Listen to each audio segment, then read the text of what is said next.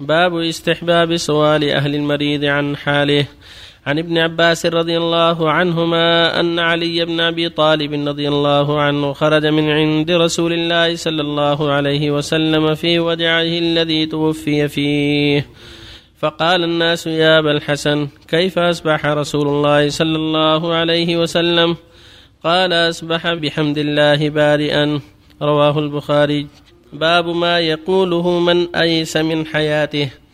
عن عائشة رضي الله عنها قالت سمعت النبي صلى الله عليه وسلم وهو مستند إلي يقول اللهم اغفر لي وارحمني وألحقني بالرفيق الأعلى. متفق عليه. وعنها رضي الله عنها قالت رأيت رسول الله صلى الله عليه وسلم وهو بالموت عنده قدح فيه ماء وهو يدخل يده في القدح ثم يمسح وجهه بالماء ثم يقول اللهم أعني على غمرات الموت وسكرات الموت رواه الترمذي. الحمد لله وصلى الله وسلم على رسول الله وعلى آله وأصحابه ومن اهتدى بهداه أما بعد. الحديث الأول يدل على جواز السؤال عن المريض ولا بأس بذلك. لا بأس أن يسأل اقرباء المريض أو من يزورونه كيف حال فلان؟ عسى طيب؟ لعله بخير. كما سأل الناس عليا عن مرض النبي قال كيف حاله؟ قال أصبح بحمد الله بارئا فلا بأس هذا من عناية المؤمن بأخيه. فإذا سأل المؤمن أخاه قال كيف حال فلان؟ زرته؟ كيف حاله لعله طيب؟ لعله بخير؟ أو سأل أقرباءه كل هذا لا بأس به. كذلك يستحب المريض أن يكثر من الدعاء بالمغفرة والرحمة كما فعل النبي صلى الله عليه وسلم. اللهم اغفر لي وارحمني وألحقني بالرفيق الأعلى.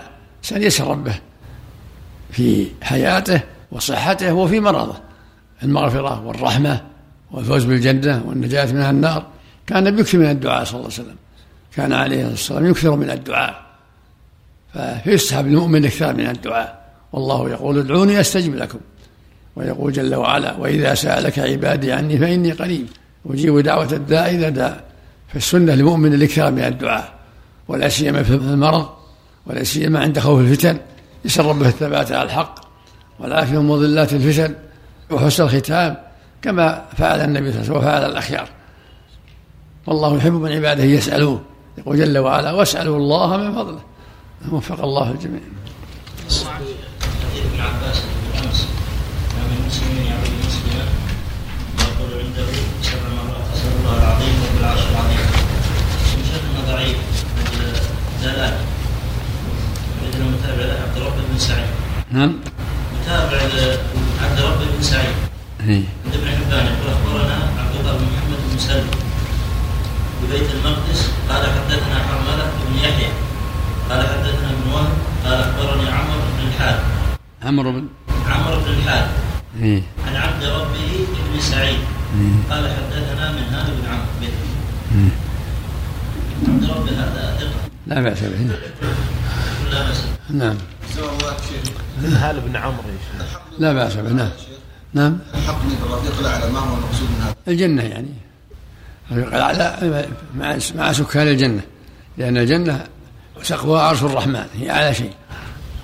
صلى الله إليك. هل ثبت عن النبي صلى الله عليه وسلم آه، قوله لأسماء بنت أبي بكر أنها اشتكت ألم في رأسها وقال آه، اللهم أذهب عنها فحشه وسوءه وبدعوة نبيك المبارك. ما بلغني صلى الله إليك